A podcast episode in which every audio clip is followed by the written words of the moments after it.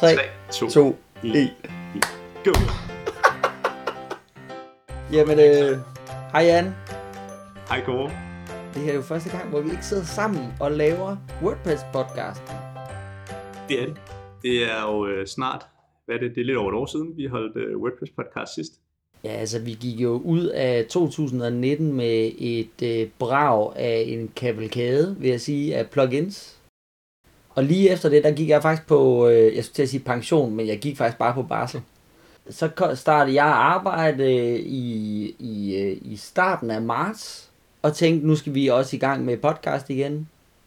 Hvad skete der så i marts? 11. marts, kan jeg fortælle dig. Der var sådan noget med, øh, der var sådan noget, jeg ved ikke om der er nogen, der har hørt om det, sådan noget corona, covid-19, og så blev landet bare lukket ned. Det, jeg, jeg kom hjem fra juleferie, og så tænkte jeg, nu skal vi lave noget podcast, og vi skulle ud og have snakket med en masse mennesker, ligesom vi havde snakket om lige der før jul, og så, så, så måtte man lige pludselig ikke snakke med nogen mennesker længere. Nej, og man kan sige, selvom vi måske, øh, man skulle tro, at vi var i hinandens øh, boble, så er det, så er det alligevel ikke, øh, så er det ikke rigtigt. Nej, det er, vi, er, vi er ikke helt i vores boble alligevel. Det, er- der er lidt, øh, hvad er der, hvad er der cirka 45 km mellem vores ja, det bobler? er der. Så, så det her er jo også virkelig første gang, hvor vi prøver at, at lave øh, WordPress-podcasten, hvor vi sidder hver for sig og optager ja. med hver vores nørdede udstyr, og håber på, at det bliver mega fedt. Ja, det bliver, øh, det bliver faktisk lidt spændende at se, hvordan den her lyd den kommer, den kommer ud til vores kære lyttere. Og særligt nu her, efter øh, et helt år, om der overhovedet stadig er nogen, der lytter til WordPress podcast. Ja, det rammer ud sådan et helt øh, tørt delta. Puh. Men hvis I sidder derude og hører det her afsnit, så vil vi rigtig gerne høre øh, fra jer, at I har hørt det, fordi det, øh, det er vi lidt i tvivl om, om der stadig er nogen lyttere. Er der stadigvæk nogen, der faktisk arbejder med WordPress i 2021? Det er der. Det kan jeg afsløre. Okay, jamen det er godt, fordi jeg vil Ja. også, altså, øh, altså man kan jo sige meget om 2020, men, men lige præcis på online-delen, er det jo ikke fordi det stod stille. Det er i hvert fald ikke den opfattelse, jeg har haft. Det er i hvert fald heller ikke den opfattelse, jeg har haft. Jeg vil sige, at 2020 øh, har været øh, måske et af de allermest busy år, jeg nogensinde har haft Ja, i, øh, med Jan. Det har, øh, det har både stået på sådan nogle øh, coronaredninger af virksomheder, og det har stået på nye projekter, og, og så sker der jo det her med, at når man så bliver lukket inde, og ikke, du, du må ikke gå ud, du må ikke lave noget, du må ikke gå nogen steder hen. Jamen, hvad kan du så lave? Jamen, så kan du, øh, så kan du arbejde. så kan vi sidde lidt mere ved Du kan læ- computeren. læse en bog. Ja, Det er det. så du sidder mere ved computeren, ja, basically. det tror jeg også, øh, at der er rigtig mange, der har, øh, der har gjort. Øh, især af dem, der sidder og arbejder med, med WordPress og, og, skulle til at sige butiksejere, øh, har nok Ja. i over en bred kamp øh, prøvet at flytte sig mere øh, online i et eller andet dur. Så det er jo super fedt. Det er helt tydeligt. Ja, det har, det har virkelig skubbet til, til de her behov for at gå online. Ja, Jeg vil så sige, det har også givet mange udfordringer, fordi man kan godt se, at nu kom corona, og så har der været en masse, der har levet af detailhandel og det at have en butik i gadebilledet. Og særligt sådan små virksomheder, de, de skifter så til at gerne vil lave en webshop, fordi det er det naturlige, når, øh, når man ikke har, har lov til at have sin butik åben. mm. Men problemet er jo, at det er nærmest lige så meget øh, arbejde at starte en webshop op, som det er at starte en, en, en fysisk butik op. ja. Så det er ikke bare sådan et overnight shift, man kan lave. Og jeg tror også, der er mange, der, der er blevet overrasket over, at det nok ikke bare lige er øh, at starte en, en online big shop. Nej, det, er, det, kræver, øh, det kræver noget arbejde, og det kræver, at man tænker sig godt om, og det, det kræver en, en masse ting. Det er ikke umuligt, men det er ikke, bestemt ikke noget, man bare sådan lige gør fra det ene øjeblik til det andet. Nej, nej. Er det noget, du har hjulpet mange med, siger du? Ikke at starte helt nye op, men at, øh, at omlægge øh, en stor del af en forretning øh, til, øh, til, kan man sige, til at gå online. Ja, okay. Vi har, vi har blandt andet haft en kunde, øh, som, øh, som lever af catering. Mm. Catering er selv sagt ikke rigtig en mulighed øh, under, øh, under covid-19, så de skulle næsten overnight omlægge til at blive takeaway virksomhed. Ja, Det krævede øh, to, øh, to meget lange dage og en masse kode, og så, øh, så var de så også muligt øh, for dem at lave, øh, lave takeaway via deres hjemmeside. Men der kan man sige, der har de jo haft en forretning, kundegrundlag, øh, en, på nogle måder en infrastruktur på plads, ja, til at gøre alt det her, fordi de har kunnet producere maden i forvejen. Så så kan de lidt bedre lave det. De skal mere sådan tænke, hvordan distribuerer vi så den her mad fra vores køkkener, og når folk kommer og henter det. ja Eller altså det, det er selve øh, distributionen af, af produkterne, der ligesom øh, har været, været det store issue, ikke? Ja. Jo. Men, øh, men altså, det kommer vi helt sikkert tilbage til, fordi det er jo ligesom om, at, at 2020 på den måde har sat nogle spor og nogle retninger for 2021, tænker jeg. Men inden vi lige tager det, skal vi lige tage sådan et fokus kig på WordPress. Altså, hvad er der sket af større Ja. ting i 2020 i WordPress-universet? Altså det eneste, jeg lige sådan kunne, kunne huske, og det er måske fordi det skete i december, i starten af december, øh, der kom øh, version 5.6, den der hedder Simone, øh, ud. Øh, og, og den eneste grund til, at jeg lige var ops på det, det er fordi, at øh, Mark øh, Gasel skrev her øh, øh, i går, tror jeg det var, at nu er den så 100% oversat til dansk. Øh, og med den kom der øh, det tema, som så hedder 2021, som er, Ja. er et øh, tema, der, øh, der øh, selvfølgelig fokuserer 100% på øh, Gutenberg. Men, men er der andre sådan fede ting, der ligesom øh, er sket i 2020? Det ved jeg faktisk ikke rigtigt. Altså set fra, set fra sådan et nørdeperspektiv med WordPress, så, øh, så skete der rigtig meget omkring version 5.6. Okay. Og der skete nogle, sådan, øh, der skete nogle skilsættende ting. Og der skete også noget sådan lidt, øh, kunne man sige, lidt ravage. Fordi WordPress har i rigtig mange år øh, haft brug for at bruge noget, der hedder jQuery. Mm jQuery er sådan en teknologi, kunne man kalde det, som det meste af internettet efterhånden kører på. Og øh, jQuery findes i rigtig mange versioner. WordPress har i mange år øh, anvendt en lidt ældre version af det her jQuery. Og nu har de så øh, puttet det på listen og skiftet til den nyeste version. Og det gjorde de fra omkring 5-6 af. Og det gav lidt nogle hovedpiner hos nogen, fordi det er jo ikke alle plugin-udbydere, der har haft øh, opdateret, der lige har fulgt med. Fordi ja, der har også været noget corona, og øh, der har været forskellige ting, der har optaget folks liv, og så, så tager det typisk mindre plugin-udviklere lidt tid at, øh, at følge med. Så det har givet nogle, øh, nogle hovedpiner, fordi ting bare sådan ud af det blå stoppede med at virke. Det, der så er heldigt, det er, at WordPress de gjorde et rigtig fedt tiltag. De lavede et plugin, der hedder jQuery Migrate Helper, som man kan installere, som så sørger for, at den nye version af jQuery og det gamle kode, det kan snakke sammen. Så det, øh, det gjorde de rigtig godt, og de gjorde det meget hurtigt for at lave den her sådan, transitionsperiode, hvor folk så kan få rettet deres kode til. Og faktisk også få outputtet, hvad er det så for nogle kodestumper på deres site, der ikke virker. Eller Okay. retter, som virker, men så, som vil komme til ikke at virke i fremtiden. Okay, så det er sådan ligesom den store... Er der et eller andet med, med at man også begynder at kigge på PHP 8? Altså at man, man, man arbejder den vej? Det er man. Man er øh, i den grad begyndt at kigge på PHP 8. Okay. PHP 8 kommer sådan, øh, kan man sige, den er jo ude, men øh, WordPress-transitionen til PHP 8, den, øh, den tager lidt tid. Der er et, øh, der er et ambitiøst mål om, at, øh, om, at WordPress Core i hvert fald skal være øh, PHP 8 klar i 2021. Der kommer hovedpinen jo så, at det er jo så ikke øh, kun WordPress Core, der skal være klar. Det skal også være alle pluginsene. Og der bliver gjort en massiv indsats for at få de her plugins klar til PHP 8, men det tager noget tid, fordi der kommer til at være nogle skældsættende ændringer øh, i forhold til PHP fra PHP version 7 til 8, Mm. som, som virkelig kan, kan knække nogle, øh, noget kode, sådan så det ikke virker længere. Okay.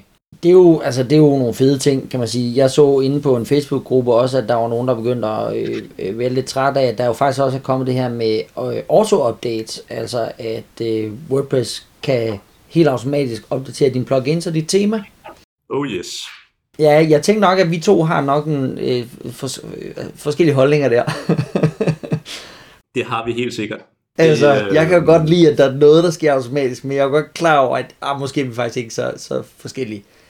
Jeg tænker, der er nogle ting, hvor det er bare mega fedt, at selvfølgelig så øh, holder den øh, nogle, nogle klassiske, nogle, nogle kendte plugins opdateret automatisk. Øh, men det kan da godt være, at jeg ikke lige vil sætte den til at gøre det på min WooCommerce installation.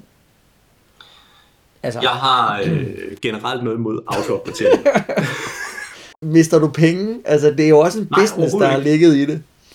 Nej, overhovedet ikke. Altså, man kan sige, vi laver jo, øh, hos os, der laver vi jo det, vi kalder Managed WordPress, hvor vi hjælper virksomheder med at holde deres WordPress-installationer sikre og opdaterede. Ja, Og vi, vi- hvis noget oplever vi faktisk, der kommer flere til. Okay. Fordi nogen har haft slået autoopdateringer til, og så går deres site i stykker. okay. Og så er de sådan hjælp. Øhm, og det er jo netop en... Hvis man nogensinde har ejet en Windows-computer, hvilket de fleste nok har, og prøvet at installere en opdatering, så har man helt sikkert prøvet at få en blå skærm, eller en eller anden fejl, som følger en opdatering, eller ting går i stykker og bare virker ikke. Ja, Det er jo fordi, der er så mange ting, der skal snurre sammen. Så det kan godt være, at det en, den enkelte opdatering sådan isoleret set virker, Ja. men den virker jo ikke nødvendigvis sammen med alt det andet. Så en stor del af det at opdatere er jo at øh, lave en kopi af et site, det vi kalder en staging version, og så opdaterer man tingene, og så tager man lige og tjekker købsflowene igennem, og alle de vigtige sider, og ser, at tingene sidder pænt og ordentligt, før man så opdaterer sit live site. Ja, Fordi så slipper man ligesom for den her panik, der kan opstå ved, ups, der er noget, der ikke virker. Og, øh, og, og det er, altså som udgangspunkt er det jo en, en, en rigtig fed idé med, med auto-updates. Det hjælper rigtig mange øh, med at holde deres sites sikre. Men det skaber også en helt anden problematik, som, som faktisk er blevet diskuteret ret meget i 2020. Fordi der skete det, at der var et plugin, som øh, der blev opdaget et sikkerhedshul i, et ret kritisk sikkerhedshul i. Og det som WordPress har gjort, det er, at de har, øh, de har mulighed for at, at lave sådan, det man kalder et force push update. Det vil sige, de tog samtlige WordPress sites i hele verden, der og så force pushede de en sikkerhedsopdatering til det. Ja, Og det kan man sige, det, var jo, det er jo ret betryggende, at, øh, at de tager sikkerheden så seriøst, men det skaber også en anden problematik, som er, hvis vi fra et sikkerhedsmæssigt perspektiv siger, hvad nu, hvis på en eller anden måde, der kom en øh, kritisk sikkerhedsfejl igennem til et, et plugin, lad os sige, der er nogle plugins, der øh, bliver brugt på nogle millioner sites, Forestil dig, at den kommer igennem på en eller anden måde, fejl 40, uheld, et eller andet, der gør, at den kommer ud, og den bliver pushet ud til millioner af sites med en auto-update. Nu har du lige pludselig millioner af sites, der har en, en kritisk sikkerhedsbrist. ja, Og det er noget, som, er, øh, som, som man diskuterer rigtig meget i forhold til de her auto-updates, fordi det, det er fedt, at man kan øh, sikre sitesene, men man kan sige, flipsiden af den mønt er jo så, det kan også gøre, at rigtig mange sites de kan gå i stykker. ja. Så man er ikke helt, øh, som, som ejer af site, er man ikke helt afskrevet, at man, man ligesom selv skal stå til ansvar for øh, både sikkerheden, men selvfølgelig også funktionaliteten, at tingene fungerer efterfølgende. Ja. Altså, man vil sige, jeg synes jo, at for, for øh, nogle gange så husker jeg på, hvad det er, øh, WordPress ligesom er sat i verden for. Øh, og, og det er den her brede masse, hvor, hvor det handler om at gøre øh, øh, publishing øh, demokratisk, som det hedder. Mm. Øhm, og, og der kan man sige, der er jo rigtig mange, som har sites, hvor, hvor øh, det er selvfølgelig træls, hvis der er en funktion, der ikke fungerer, men, men det er måske ikke så kritisk, at man mister millioner i løbet af nogle minutter. Og der vil jeg synes, det er mega fedt, at man har den her mulighed. Øh, jeg synes også, jeg har, har hørt eller øh, set, jeg ved ikke om det er øh, øh, udrullet, men at man arbejder på, at den her auto-update også kan lave en, en rulle tilbage, hvis den, øh, hvis den møder en fejl, så ruller den faktisk tilbage. Ja. Simpelthen ja. for at sørge for, at, at man ikke netop står i en, i en situation, hvor man har lagt tusindvis af sites ned. Ja, Ja. Når det så er sagt, og det kommer nok til at ske på et eller andet tidspunkt, så jeg kan sagtens se, at, at lige så snart man har det, der hedder forretningskritiske sites, så, øh, så øh, kan man sige, at ordet kritisk er ligesom ret vigtigt her, fordi at en auto-update, øh, øh, ja, dels så kan den et site ned, det, det kan man aldrig helt afskrive sig, men endnu værre, og det er sådan helt sikkerhedsaspektet, jamen den, du kan potentielt komme til at lave en bagdør.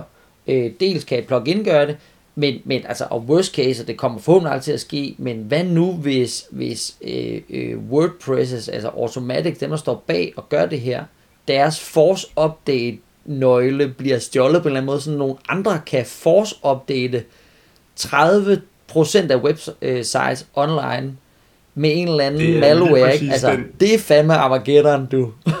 Ja, det er lige præcis den, øh, den snak, der også er i, øh, sådan i sikkerhedsgrupperne rundt omkring, der gør, at folk bliver sådan lidt, øh, åh, fordi det kræver, det kræver noget mere transparens fra Automatic side af, fordi Automatic, der, der kan det her, det som der er rigtig mange, der efterlyser, det er at få en få transparens i processen, fordi kan, er det her, den her force update, som der kan laves, er der ikke nogen, der har talt særlig meget om, hvad er procedurerne for, at det kan ske?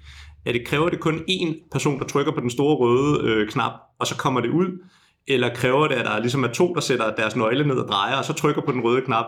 Øh, og hvordan, hvordan foregår den her proces? Ja. Fordi ellers så har man lige pludselig en situation, hvor hvis, det, hvis alt hænger på en enkelt person, der kan det, så kunne du have, dem, så kunne du have sådan en, en ondsindet ansat, der bare har set sig lidt sur, ikke? og så har du lige pludselig problemer. Ja, altså det er, det, det er slet ikke transparent. Det er en reel bekymring. Ja, men man kan sige, det er også sjovt, at sådan noget kan være, være skjult i sådan en open source verden, som vi jo trods alt lever i, og WordPress er open source, man kan sige, øh, burde man ikke, øh, det er jo ikke engang reverse engineering, men burde man egentlig ikke kunne kigge ind i WordPress-installationen, og så finde ud af, hvordan modtager den de her force updates, sådan at man faktisk kan lave jo. sit eget oveni?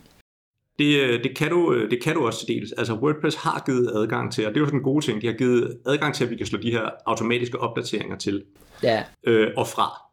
Og, øh, og på den måde kan man selvfølgelig styre det, så jeg kan, jeg kan gå ind og blokere alt, hvad der hedder auto-updates. Sådan så jeg simpelthen siger, det her vil jeg ikke modtage. Og så blokere min installation for, at der bliver pushet nogen som helst opdateringer til den. Jeg kan stadig selv gå ind og installere dem og, øh, og, og opdatere alle de her ting men de bliver ikke bare rullet på automatisk. Nej. Så på den måde er det jo er det godt, at man kan sige, jamen, når man netop har et forretningskritisk site, og så kan sige, jamen, det vil vi faktisk godt håndtere selv det her, fordi vi håndterer det fra dag til dag, øh, og følger med i, øh, hvad der er, er vigtigt at installere. Ja, men og, og du må godt jeg vil sige, bare nik, fordi så kan vi ikke høre det, hvis du siger nej. øh, altså jeg tænker, for, for, for den, den øh, øh lille, øh, ikke forretningskritiske hjemmeside, slå det til, fordi det fjerner nogle bekymringer, som jeg synes, der er værre. Altså, jeg synes, det er værre at, at få, og dem synes jeg trods alt, at jeg i 2020 har fået øh, nogle stykker hen over mit bord øh, af, altså nogle sites, som simpelthen bare ikke er opdateret i lang tid, og de faktisk knækker, bare fordi, at de ikke er opdateret. Og det synes jeg er super ærgerligt. Altså, du får så meget med ved at bare lade den stå og opdatere, at når du så en gang imellem måske øh, får en autoopdatering, der knækker noget, så er det faktisk mere det værd, det er potentielt billigere at fikse den fejl, end det er at øh, aflevere et site, der bare knækker, fordi det ikke har været opdateret i 10 år. Tænker jeg. Jeg, jeg er enig. Fedt. Øh, det, man, det man faktisk kan i forhold til de her små sites, det er, WordPress har, øh, har, har, har lavet øh, muligheden for, at du kan sætte auto-updates til for enten det, man kalder minor updates, det vil sige fejlrettelser, patches, sikkerhedspatches, og for major updates, det vil sige ny funktionalitet. Og mit råd vil være, at hvis man har et lille site, så slår man, øh, hvor man ikke nødvendigvis enten betaler nogen for, øh, for at opdatere det, men man bare tænker, at det her vil jeg gerne bare have køre, og er nogenlunde sikkert, så øh, skal man slå minor updates til, og bare lade dem blive autoinstalleret, fordi der er risikoen trods alt minimal i forhold til, at noget skulle gå i stykker. Mm. Og så installere de her major opdateringer selv. Så, øh, så, så er man sådan rimelig godt kørende i forhold til at få, få en del af det automatiseret, og kunne, kan man sige, ligesom sådan, lægge det fra sig. Og så kan man sige, for plugins, der vil jeg sige, det er et, et, et valg. Altså, der er nogle plugins, der vil jeg godt turde lade den auto-opdatere. Øh, jeg vil yeah. nok godt lade Yoast øh, auto-opdatere. Øh, ja, det ved jeg sgu ikke. De har også vist, der nogle gange været lidt ustabile. Men der er nogen, hvor det er sådan lidt, det tør jeg godt. Og så er der nogen, hvor jeg tænker på, at det her, og der er man lidt tilbage den her med at, at vurdere, om et plugin er kvalitetsmæssigt okay. Øh, og det er jo blandt andet ved at gå, simpelthen gå ind i plugin-biblioteket og se, øh, hvad er ratings på det, hvornår, hvor, hvornår det sidst blev opdateret, den slags ting. Altså, Øh, ja. Fordi hvis det er et gammelt plugin, og man sætter autoopdatering på, så, kan, så er det et, et stort spring, de lige pludselig kan indføre i, i, dit, øh, i, i din WordPress-installation, og det kan faktisk godt knække noget. Så der er nogle plugins, der vil man ja. måske sige, det gør man ikke, øh, og så dem tager man manuelt. Så man kan alt andet lige, burde man kunne mindske den arbejdsproces, der ligesom ligger i at holde et website kørende, tænker jeg. Ja, og så kan man sige, alt andet lige, sørg for at have en backup af ens uh, site så når øh, det går galt, så har man trods alt noget, man kan rulle tilbage til, eller få hjælp til at rulle tilbage til. Det er faktisk oftere noget, jeg ser, der er et problem for mange, det er, at de har, de har trykket på opdater, eller ændret på et eller andet, og så, så sprang noget i luften, og det første spørgsmål, som jeg typisk stiller, det er, har I en backup? Fordi det gør alt, alt andet lige processen meget nemmere, så kan vi rulle tilbage til det punkt fra før det gik i stykker, eller også så kan vi kigge på dataen fra før det gik i stykker, og så kan vi genskabe derfra. Og hvis der så ikke er en backup, så kræver det lidt mere arbejde, for så skal vi til at tage det her garnnøgle og, øh, og potentielt at rode det ud, for at få det til at virke. Ja, det er faktisk federe at tage en backup, altså øh, fra før man overhovedet gik i gang, og så øh, som udvikler, altså hvis man, hvis man, vel, man ved, nu kommer der til at ske en fejl, så er det federe selv at sidde og være skyld i fejlen, fordi så har man meget mere ja. øje på, hvad er det, der egentlig ledte til fejlen. Og det var faktisk mange gange, altså det er jo step 1 i, i, i fejlfinding, det ved du og jeg som, som gamle programmører, fordi vi er gamle, Jan. Øh, at, at, at det man altid spørger om, det er, hvad gjorde du lige inden fejlen? Altså jeg er faktisk næsten ligeglad med, hvad fejlen siger. Jeg vil vide, hvad du gjorde lige inden fejlen skete. Altså det er langt Ja, det er, øh, jeg har sådan et, øh, jeg har faktisk, apropos det, så har jeg sådan et, øh, jeg har sådan et sjovt øh, kort liggende, eller et billede liggende på min desktop. Nu er jeg jo programmør og, øh, og, og nørd, og jeg bruger ret meget min tid på at debugge. Og så fandt jeg nogen, der havde lavet sådan et, øh, jeg ved ikke om man kender de her sådan huskekort, og det, øh, det, det, det, det, det, det, det læses i den her rækkefølge. Line up all the usual suspects. Plot out all the known facts. Rank in order of suspicion. Rule out anything with a plausible alibi go back to the scene of the crime, call in the forensics team. Og det er bare, øh, det, det er sådan nærmest øh, min go-to, når der er et eller andet, der er gået rigtig galt. Så, det sådan, så starter vi bare fra du ved, step 1 af, og så bare stille og roligt igennem, indtil vi har fundet ud af, hvad der er galt. Ja, ja. men det er også det, og nogle gange så tror jeg, hvis folk har haft mig i telefonen, hvor de har siddet med en eller anden fejl, altså jeg kan blive sådan helt øh, kort for hovedet og sur, hvis de ikke kan holde sig til den der rækkefølge. Sådan lad nu være med at springe frem til, at din skærm er sort. Det er jeg faktisk pænt ligeglad med. Ikke? Jeg vil vide, hvad for en knap du trykker på, og du skal læse sætningerne fuldt ud i forhold til, hvad der står på skærmen, inden du trykker, fordi det, det er de ja. mindste detaljer, der gælder. Ikke? Jamen, det var, og, det, og det ved man jo som sådan en som dig og mig, fordi vi er vant til at, øh, at skille ting ad, og så samle dem igen. Men hvis man aldrig nogensinde har gjort det, så er man sådan lidt, ah, det gik i stykker, hvad skal jeg gøre? Og så tænker man ikke på det der, der var i midten. Nå, Jan, øh, bottom line, øh, order updates, øh, det, er, det er spændende, øh, nye tider. Husk at tage back up, det kommer nok aldrig til at ændre sig.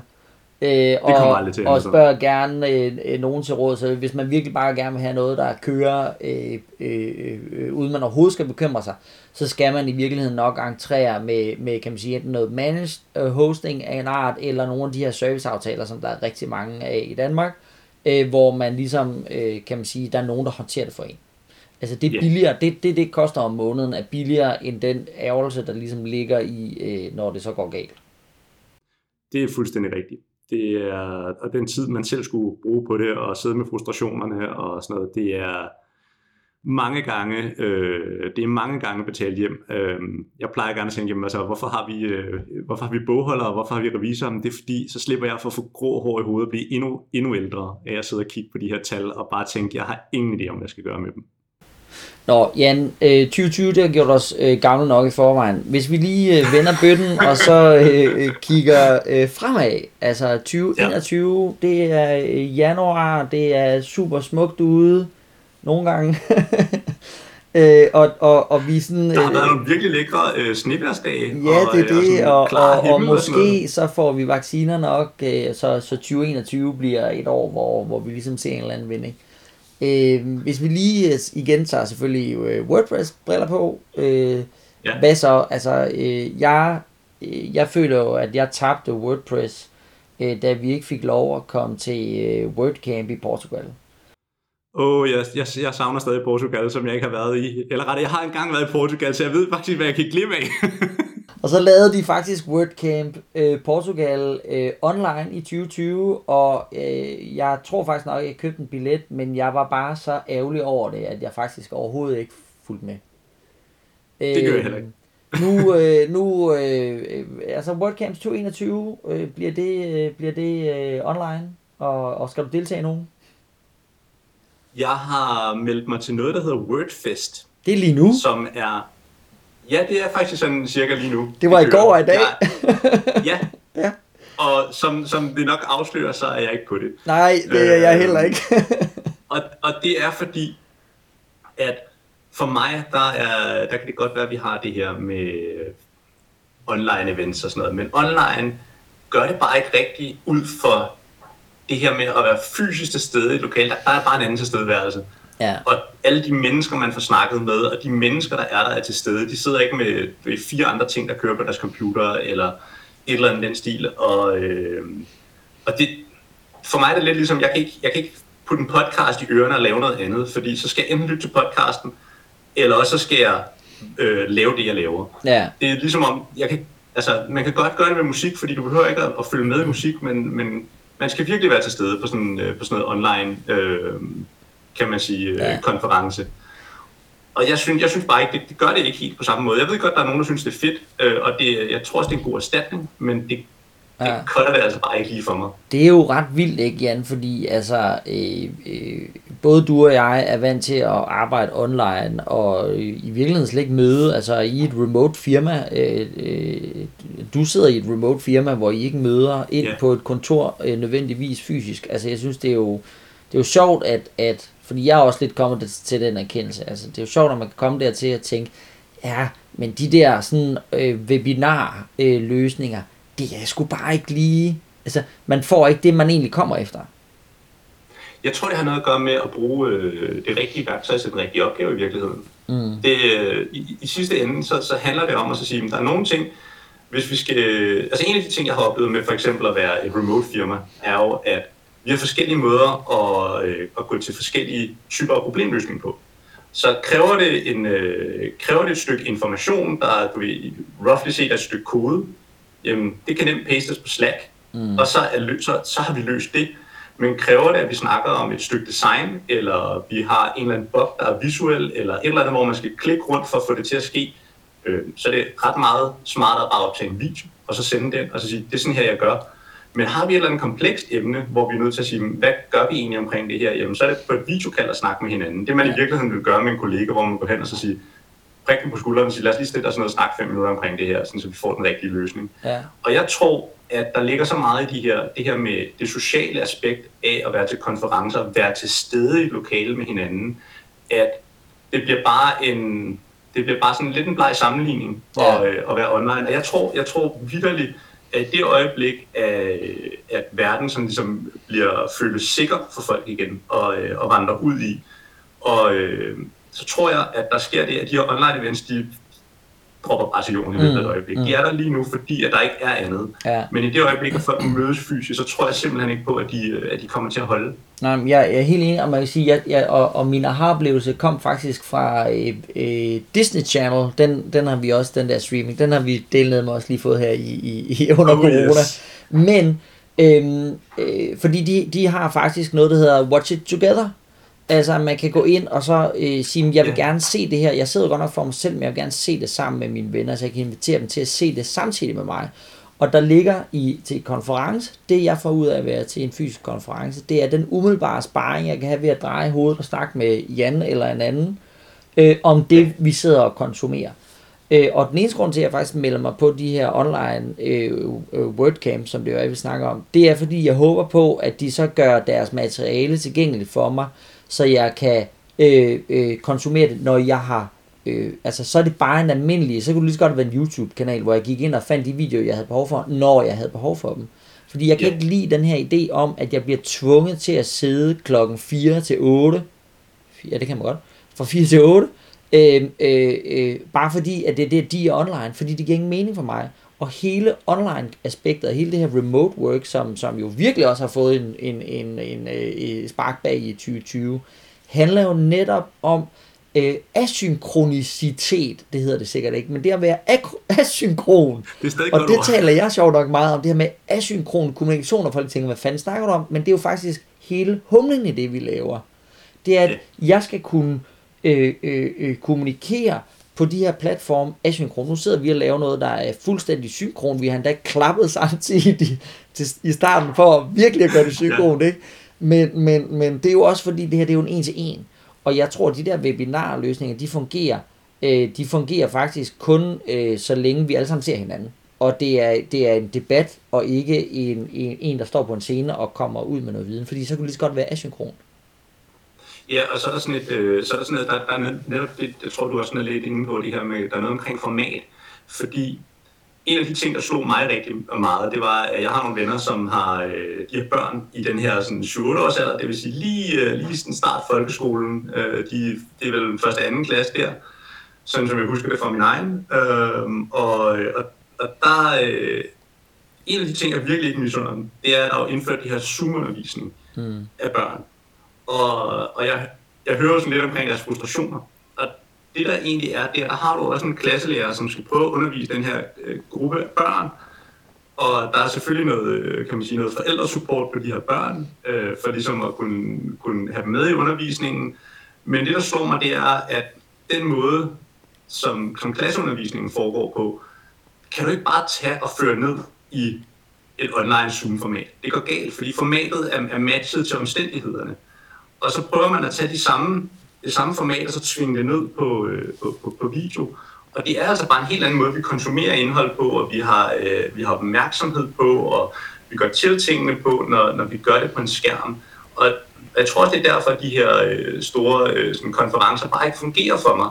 Fordi det virker lidt som om, at man prøver at tage konferenceformatet, og så stoppe det ned på en skærm. Ja. I stedet for at gentænke det, og så sige, okay, så når vi skal have det ned på en skærm, hvordan får vi folk til at ligesom, øh, interagere med hinanden? Ja.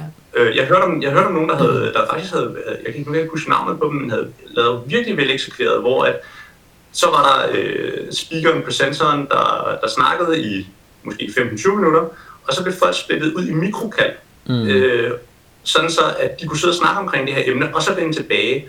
Og det hørte jeg fra dem, der havde været med på det her, at de har sagt, at det har bare været så fedt, fordi der kom interaktionen. Ja, og det, jeg har faktisk deltaget i sådan nogle. Jeg, øh, jeg har deltaget i en hel del øh, sådan, øh, øh, ja, online møder, men også kurser øh, her hen ja. over 2020, eller i starten af det her år, hvor, hvor vi netop har gjort det. Altså man har simpelthen flere mødelokaler, altså det er flere links. Øh, så, så man dukker op i et, og så når, når kan man sige, underviseren siger, nu hopper du ud i din gruppe, så går man over på et andet link, og der møder man så sin, sin gruppe folk, og det fungerer skide godt. Jeg vil sige, den største udfordring er faktisk ikke teknikken der, det er, at, at learning curven for det her med at være online og sidde og bare og uh, svoppe rundt imellem forskellige links og, og vinduer, der åbner og lukker og sådan noget, den er enorm, når man ikke lige er vant til at sidde ved en computer som visse andre. Ikke? Øh, så man taber folk. Altså hold kæft, hvor har jeg mange gange, øh, som den, der nok lige var den mest tech-savvy, øh, lige skulle hoppe tilbage over et andet rum og guide nogen over, velvidende at det øjeblik, man siger til dem, nu skal du slukke her, så er de jo on their own. Altså, hold kæft, altså det er ja, virkelig ja, for mig. Det kan jeg godt se problemet i. Ja, men, men det er rigtig nok, altså det sker der jo super øh, meget af, og det, det fungerer også rigtig godt. Altså det, øh, det har det fint med. Vi, øh, nu, jeg er jo også kommunal ansat, og øh, heroppe i Helsingør, der har øh, Billedskolen øh, gået online i sidste uge med deres øh, undervisninger. Det er altså klassetrin helt fra, øh, ja, det ved jeg faktisk ikke, 4. klasse, og så øh, sådan øh, preteens, øh, hvor, hvor øh, det har været fedt at, at følge med i på sidelinjen. Det er simpelthen bare øh, Google Meet, øh, de, de bruger, ikke?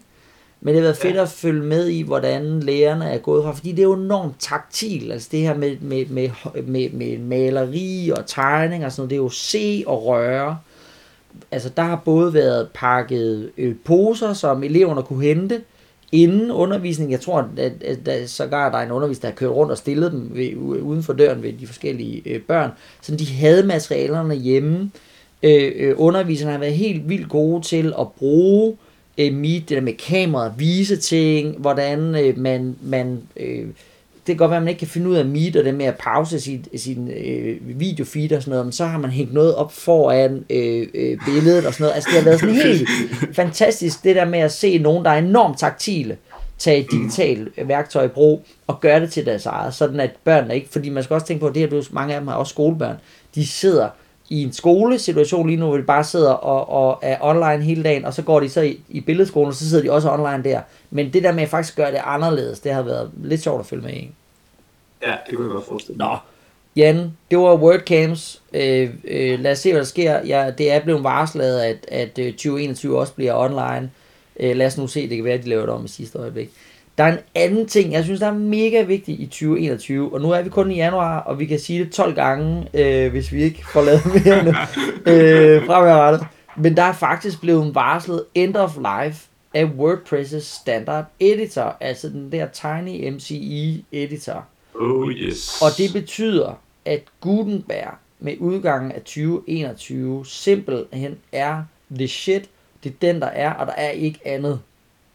Altså, det når bliver, vi kommer øh, i... Det bliver ret spændende at se, hvordan det kommer til at blive eksekveret. Ja, det gør det. Altså jeg tænker, dels er der jo selvfølgelig øh, for imod, altså folk, der er vant til det, de har, og bare bruger den helt klassiske editor. Men der er jo også hele øh, tema, øh, undskyld, øh, bildermarked, dem der, altså Elementor og Visual Composer og øh, jeg kan ikke huske navnene på dem, de er jo Beaver-billeder, Oxygen-billeder. Godt. Ja, og er Oxygen en bilder? Den kommer vi tilbage til. Nå, men, men i hvert fald, så kan man sige, der er jo alle dem der, som bygger, bygger mm. kraftigt ovenpå, at det netop ikke er Gutenberg. Det bliver ja. fandme spændende, hvad de gør. Når, altså, de kommer jo til at stadigvæk at skulle slå Gutenberg fra, tænker jeg. Ja og ja nej. Altså man kan sige, øh, hvis man tager de der beaver og øh, elementer, så kan man sige, de har jo ligesom deres eget interface redigeringslag mm. ovenpå øh, WordPress. De har deres egen editor, så de øh, har lavet det med React, og derfor så er de fuldstændig kontrol over felter, og hvordan vil de interagere med det. Der hvor jeg faktisk er mest spændt på, øh, på den her transition fra Classic Editor til Gutenberg, den, øh, det, er, det ikke så meget om, kommer det til at fungere, for jeg tror, teknisk, det skal de nok løse. Det, det, der, det har været, Gutenberg har været der så lang tid, at de fleste er faktisk med på at kunne interagere med det. Men er brugerne klar? Det er ja. det andet spørgsmål, det spørgsmål, der melder sig, fordi vi har haft nogle stykker, hvor lige der, da Gutenberg kom, kom frem og kom ud i WordPress, og så lavede de Classic Editor plugin, man kunne slå til, sådan sige, kunne Classic Editoren tilbage. Mm. Der var flere, øh, jeg oplevede, der kontaktede os sådan lidt, den her nye Gutenberg Editor, jeg kan ikke lide den. Mm. Og, øh, og jeg var sådan, jamen, altså, jeg synes egentlig, at alt andet lige, hold kæft, er det meget lækkere at, øh, at skrive indhold i, yeah. end, øh, end, end Classic Editoren er. Men bare det faktum, at en bruger er vant til at bruge noget. Det er ligesom, hvis Word ændrede hele deres layout og måde at gøre det på, mm. så, øh, så, så bliver folk også sådan lidt oprørt og bliver sådan, ah! Det jamen, skete, dengang de indførte det, det der ribbon op i toppen, der skete det faktisk. Da Word, ja, ja, ja så ja, jamen, ja. det er jo rigtigt nok. Øhm. Og jeg tror, jeg tror, det har rigtig meget at sige i forhold til, hvordan bliver det, bliver det modtaget.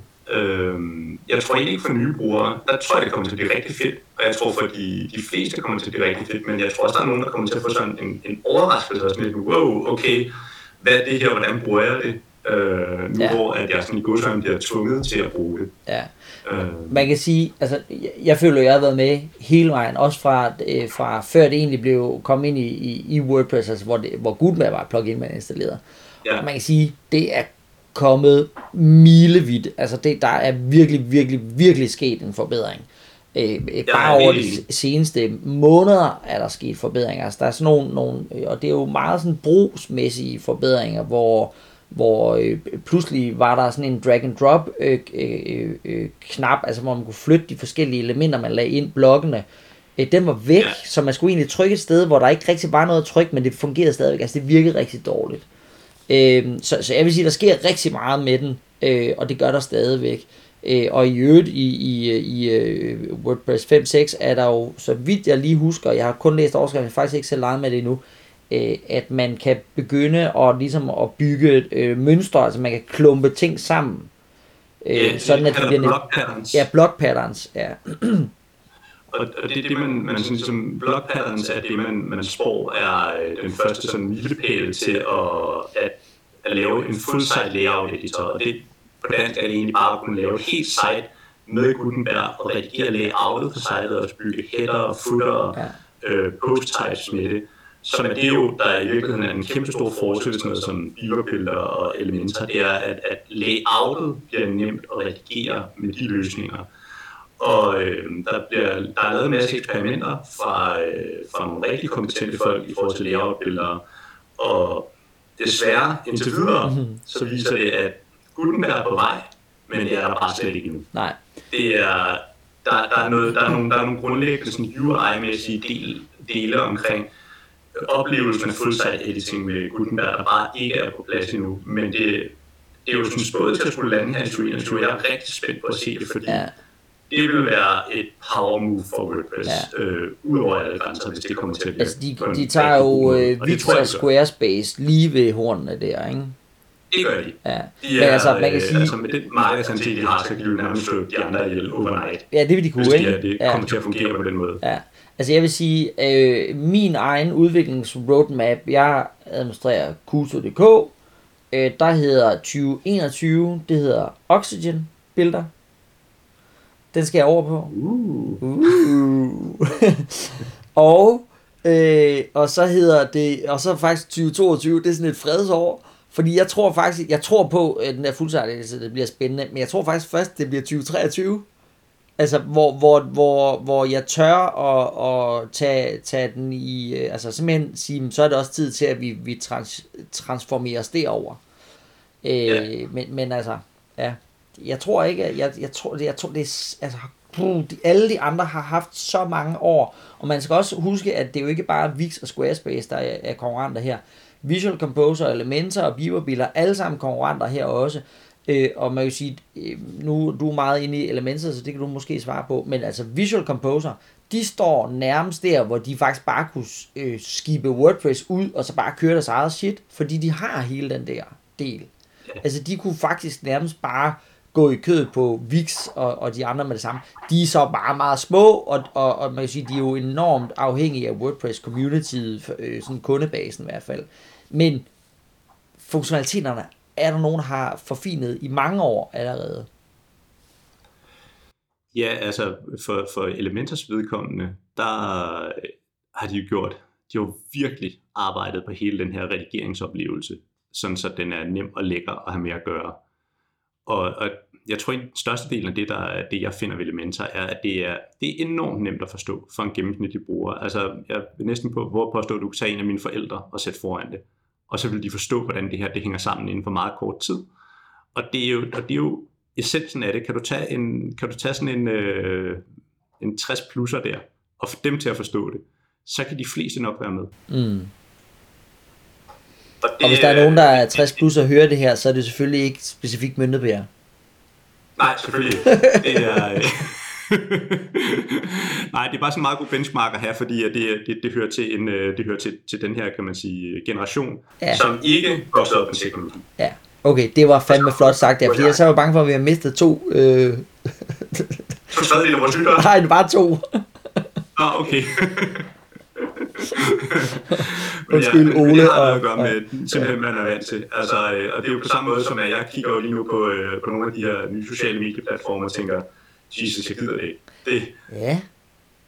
Ja, men det er jo sjovt, ikke? Fordi at øh, det, det, ja, men det er jo det der med alder. Nu, jeg har en kollega, der lige øh, øh, har slet over, at hun har, øh, hun har har fødselsdag, og så øh, helt automatisk, så er hun begyndt at få øh, ældresagen øh, øh, øh, bladet ind, og hun er skisur over det. Og det kan jeg godt forstå.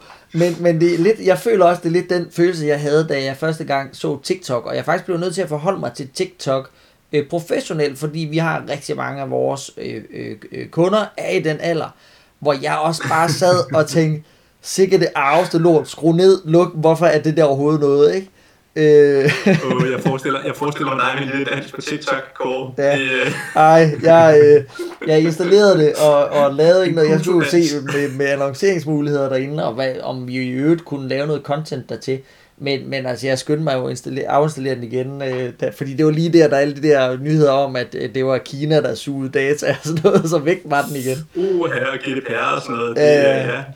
ja. Så nej, der er jeg heller ikke endnu. Så, så, men det sker jo, og man kan sige, WordPress arbejder jo helt klart med en aldrende øh, øh, øh, målgruppe. Altså, vi bliver ældre og ældre. Øh, de, de bliver nødt til at forny sig i en de. WordPress som platform bliver nødt til at, for det er jo ikke nogen personer, bliver nødt til at forny sig, sådan at de unge også synes, at det her det er go-to-platform. Og der bliver de jo nødt til at kigge på sådan noget som Wix og TikTok og Snapchat i virkeligheden, ikke? Altså, ja, i hvert fald hvis de vil stadig have så stor en markedsandel i fremtiden. Det er, Ja. det er helt sikkert. ja. Øh, man kan sige en anden, øh, et andet element, at man, der kunne tale for Gutenberg, er, at Google her i, øh, er begyndt, eller faktisk ikke engang begyndt, de har annonceret, at de i langt højere grad vil begynde at bruge deres øh, page, altså page speed ranking, du har for dit site, det de også kalder page speed insights, vil de bruge som et ranking-signal i 2021. På et eller andet tid, jeg kan ikke lige huske datoen, der kommer sådan en skæringsdato, hvor de begynder at indgå som ranking-signal. Og, øh, og alt andet lige, selvom man kan gøre en masse arbejde med en page builder for at, øh, for at undgå, at det påvirker ens performance, og det kan man, altså man kan sagtens komme udenom det, så med Gutenberg, så kommer det ligesom bare out of the box, at det hele er lidt mere minimalt, fordi du lige pludselig ikke har alle mulige plugins, der kører ovenpå. Du har noget, der kører mm. øh, ovenpå WordPress, yeah. som alt andet gør det arbejde nemmere at have mere at gøre. Det tror jeg kommer til at være, i hvert fald et professionelle og virksomheders øh, synspunkt, et øh, salgsargument for, for Gutenberg i ja. fremtiden. Men jeg tror, Når der ligger... Det så jeg bliver en god redigeringsoplevelse. Nå, ja, ja. Jeg tror, der ligger to, altså det der med hastigheden, det er jo, det er jo helt rigtigt, og man kan sige, Gutenberg øh, har jo også, øh, undskyld, øh, øh, Google har jo arbejdet med det her AMP-projekt i lang tid, altså ja, det stikker stadigvæk i mig, fordi det er sådan noget Accelerated Mobile Pages, det handler jo selvfølgelig meget om mobilbrugerne, øh, det minder rigtig mig, øh, mig meget om den teknologi, der i, i starten af, af øh, øh, nullerne hed VAP. Ja øh, som var det der med, at man lavede nogle sider specifikt til mobil øh, øh, øh, skærme. Og dengang var en mobilskærm altså ikke en farveskærm, og, øh, og der var ikke nogen, øh, det var ikke en touchskærm i hvert fald.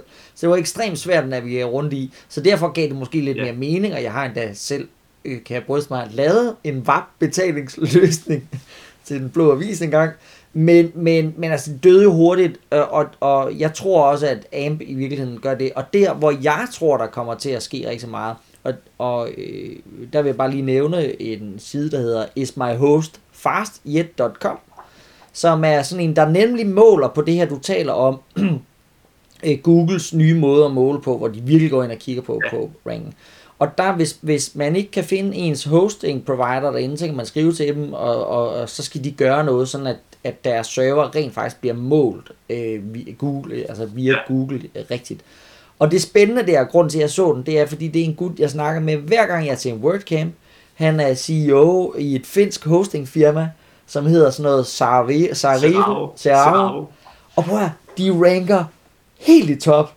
Altså, det er det firma, der, hvis, når jeg ser de der folk, der skriver, hvad er det bedste WordPress hosting site, øh, hosting udbyder, hvis man vil have hastighed, så er det dem. Det er helt tosset, hvor hurtigt de er. Nu har jeg så skrevet til dem, som jeg hostet ved, som hedder Kloste, dem kender du også godt, fordi dem synes jeg virkelig også bare sparker røv. Altså jeg har smidt ja. et, et, en lada øh, af et website ind på deres server, og det performer vildt godt. Øh, øh. Og skal jeg bare lige snøre den sammen. Jeg tror også, at vi ser, at, at øh, hostingfirmaerne kommer til ligesom at, at sige, at vi øh, kommer til at putte et hastighedslag oven på vores services, der gør, at du kan sidde og lave noget lort. Vi skal nok sørge for, at det spiller ud i verden. Det, det gør der jo, det er der jo allerede services, der gør nu. Øh, som, øh, som, og man ser, at det er de første steps, der, der, ligesom, der ligesom kommer til. Det er de her services uden omkring hostingen. Cloudflare har lige gjort det med deres øh, Automatic Platform Optimization øh, hvor at du i virkeligheden connecter dit site til Cloudflare, og så siger Cloudflare, øh, vi håndterer alt det der gøjl udenom, sådan så du kan sidde og lave noget, noget gøjl nede bagved, og så optimerer vi det, så det bliver hurtigt. Altså alle de her hosts, der bruger en eller anden form for CDN, altså det er jo, det er jo bare for lige at tale alle med her, at det kan godt være, at du har en server, hvor dine fysiske filer ligger på, men det din host eller en CDN gør, Cloudflare for eksempel, det er, at de laver egentlig en kopi af sitet ud på deres maskineri, altså hvor den er ligesom er processeret. Øh, og det gør de så bare rigtig tit, men fordi at den ikke skal ned og tale i en database og ned og hente ting og sager, så kan de gøre det vildt hurtigt. Så langt de fleste besøgende af dit site rammer faktisk ikke selve den øh, øh, server og de filer, du sidder og arbejder på, når du sidder inde i din WordPress backend. De rammer simpelthen en kopi af sitet. Men den står så bare og laver en ny kopi så tit, at, at dine opdateringer ligesom kommer med derud. Bare, det er jo simpelt sagt. Jeg ved godt, der er alt muligt andet i det. Ja, og ellers så kan man, hvis man gerne vil kigge på de her services, så er der også noget, der hedder øh, Nitro. Til, det er lavet specifikt til WordPress. Øhm, og, og Nitro har sådan en service også, der øh, på mange måder fungerer ligesom øh, Cloudflare. De tager dit site, og så kører de det igennem deres motor, og så serverer de en optimeret version af det, som gør, at det er, øh, er er helt vanvittigt hurtigt, øh, på samme måde som Cloudflare er det. Og det er en del af, jeg vil sige, det er en del af, af vejen frem til at have et, øh, et hurtigt site i øh, 2021, fordi hvis du ikke gør det, så, øh, så ligger du bare sådan lidt nede og bimler øh, i, måske, det kan godt være, du ligger i den øvre del af køen, men, men du er ikke oppe i den, i den, den helt hurtige ende.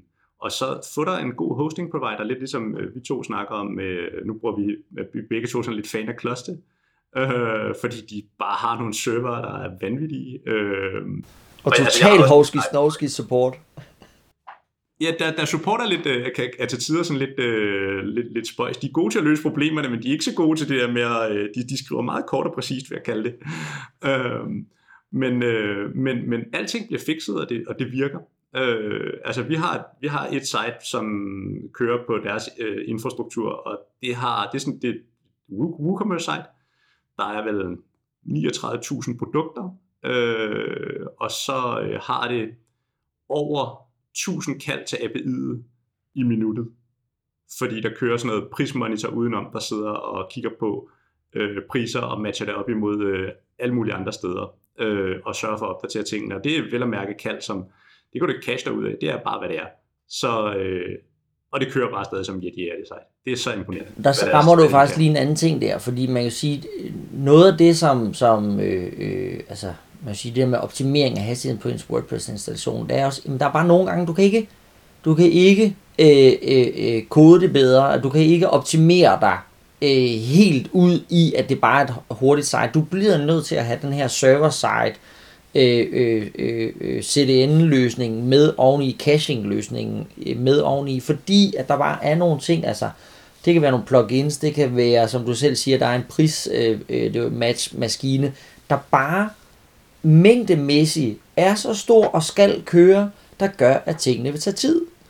Øh, øh, og, og derfor bliver man nødt til at have begge dele med. Man kan ikke bare øh, sige, at jeg installerer øh, øh, et optimeringsplugin på mit site, fordi det er stadigvæk øh, et plugin inde i, i alt det andet råd. Du bliver nødt til at have noget andet, ikke? Ja.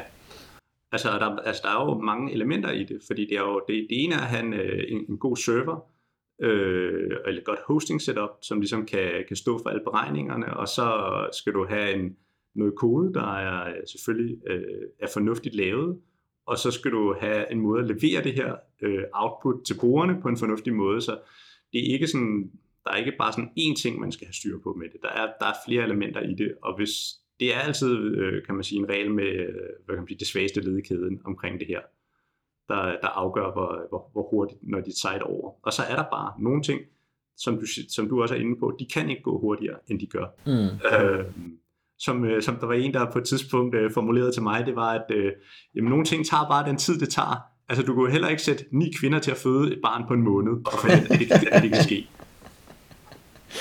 Og det synes jeg egentlig bare øh, var, var, var, var, var, var en dejlig formulering, fordi det er jo bare, at der er nogle ting, jamen, uanset hvor meget vi freaker på dem, så kan de ikke blive hurtigere end det, de er. Ja.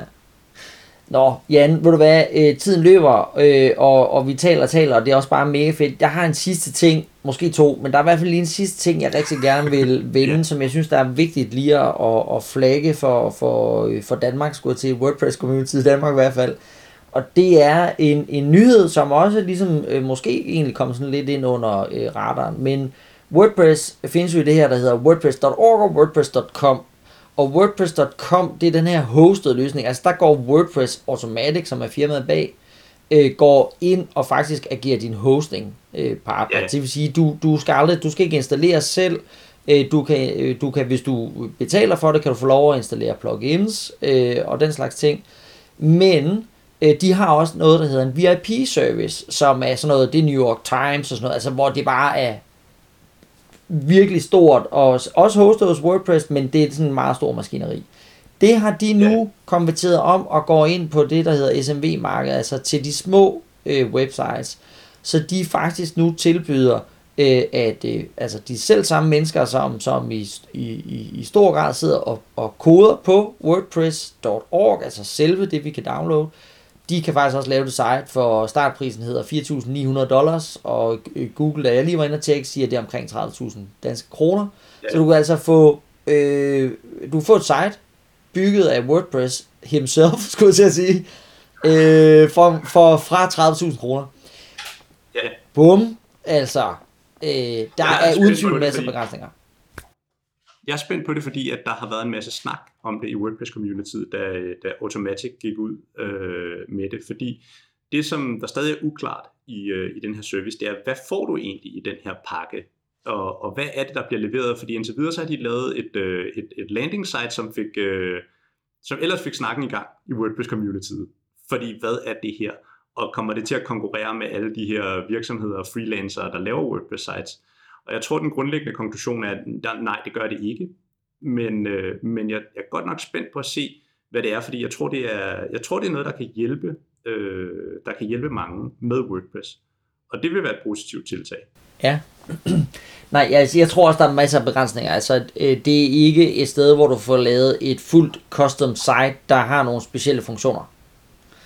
Det er et sted, hvor du øh, får nogle øh, eksperter til at hjælpe dig med at bygge et site ud fra de, øh, øh, kan man sige, nok ikke engang bare hele WordPress plugin og temabiblioteket, men fra et udvalg af plugins og temaer, og man kunne, jeg kunne forestille mig, at øh, hvis man prøver at installere Jetpack, som jo er WordPress, eller Automatics i virkeligheden, undskyld, jeg blander tingene sammen, det er jo Automatics, øh, kan man sige, plugin samling, der efterhånden er der. Jeg kunne forestille mig, at det her det bliver et sted, hvor du, øh, du øh, kan man sige, du kan ikke sige nej til at få Jetpack ind. Øh, hvis du vil have en, en nyhedsbrevsmotor, så er det den, der er med Jetpack. Det er i hvert fald den, de strongly øh, kan man sige, øh, øh advises you to take i bedste amerikanske stil. Øh, øh, fordi ellers så passer det ikke ind i deres stordriftstanker. Øh, så jeg, jeg tror heller ikke, at det direkte bliver en konkurrent øh, øh, for, for, for mange af dem, der måske i virkeligheden lytter med her. Jeg kunne faktisk godt forestille mig, at det bliver en konkurrent øh, til øh, skørt nok øh, Drupal, og det marked, som Drupal længe har prøvet at, at komme ned i. Drupal er jo den der, du skal jo have en million, inden du kommer i gang, men, men Fabrils har de er mange øh, øh, øh, øh, omgange prøvet at komme ned og egentlig ramme øh, øh, øh de lidt mindre øh, kunder. Der tror jeg faktisk, at, at fordi jeg også ved, at der i Danmark sidder nogle byråer, jeg nævner ikke navnet, men jeg har arbejdet som har lavet sådan en Drupal, den, den, den, det er også dumt at kalde det en dumbed down version, men det der med en, en, en, en, en platform oven på en Drupal-maskine, hvor du øh, øh, kan komme øh, billigere i gang med Drupal, så du får nogle af de kræfter, Drupal har, øh, men, men det koster dig øh, ikke så meget. Der tror jeg faktisk, det her, det er WordPress eller Automatics tiltag i samme dur, hvor man siger, prøv at, vi er jo godt klar over, at der sidder, lad os bare sige, en lokal øh, øh, news outlet, som sidder og tænker, åh, vi bliver nødt til at vælge Drupal, men vi har ikke en million, fordi det er det, alle andre news outlets gør.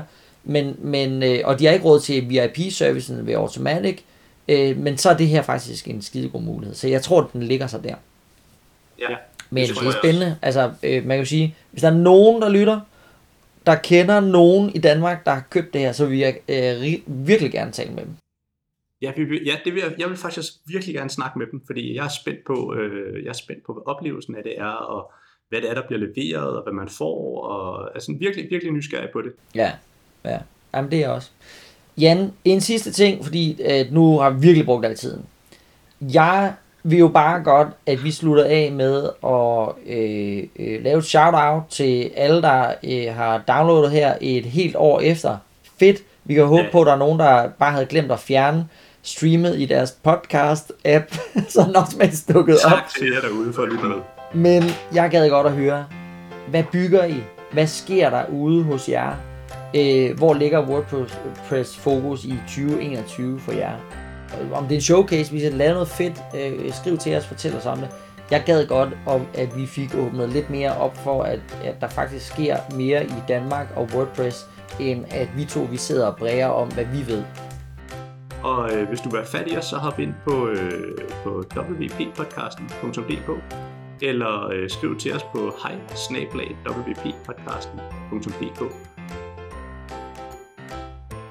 så ellers så tror jeg ikke, der er så meget andet at sige, end så har vi da i hvert fald skudt øh, 2021 her. Og så, øh, så håber vi på, at I vil lytte med i 2021. Det bliver mange flere.